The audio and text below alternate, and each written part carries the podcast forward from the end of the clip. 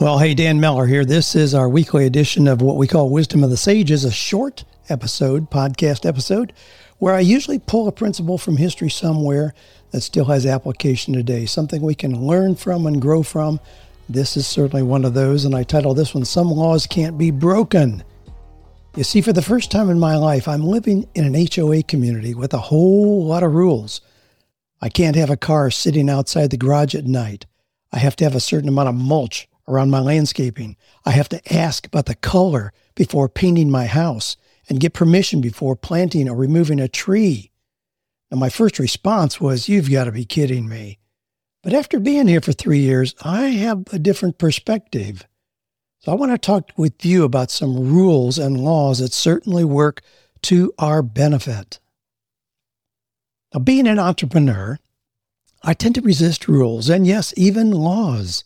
I mean, my kids have heard me talk disparagingly about laws being for people who don't know how to think for themselves. I mean, be that a, a speed limit late at night or a don't walk in the golf cart path sign.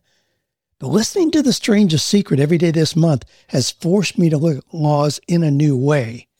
Earl Nightingale simply presents a law as something that is always predictable. So if things do not have a predictable outcome, then every situation has an unlimited number of possible outcomes. And that makes everything I attempt open to broad possibilities. Whereas if there are predictable laws that operate even in our thinking worlds, in our minds, then I can expect and anticipate certain results every time. Now, here's what he gives as an example in The Strangest Secret. Let's say that a farmer has two seeds in his hand. One is a seed of corn, the other is nightshade, a deadly poison. He digs two little holes in the earth and he plants both seeds, one corn, the other nightshade. He covers up the holes, waters, and takes care of the land.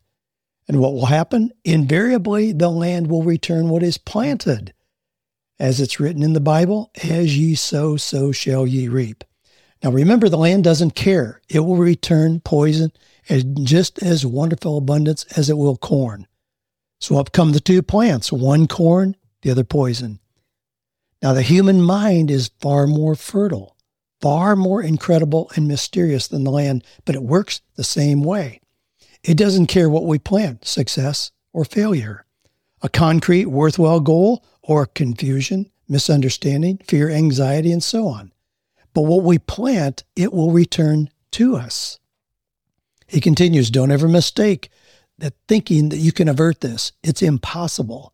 The prisons and the streets where the lonely walk are filled with people who tried to make new laws just for themselves. We may avoid the laws of men, but there are greater laws that cannot be broken. And the great law, briefly and simply stated, is this if you think in negative terms, you will get negative results. If you think in positive terms, you will achieve positive results.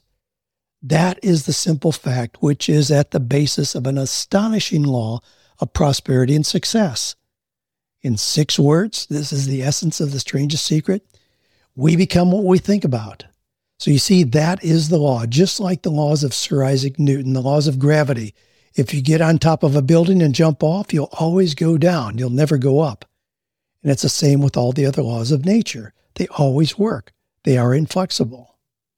So, if I do indeed plant the seed of positive expectation, say a seed of creating a course or opening a landscape service, or as a lady told me this morning, a dog grooming service or writing a great book, then I can expect a positive result. If we plant that right seed and if we set in place actions to then water, fertilize, nurture that seed, we can expect the law to work in our favor. Now, I really don't want to plant a seed of corn and then wonder if I'm going to get carrots or radishes. I want to know with certainty that more corn will appear. So I'm in favor of those laws. How about you?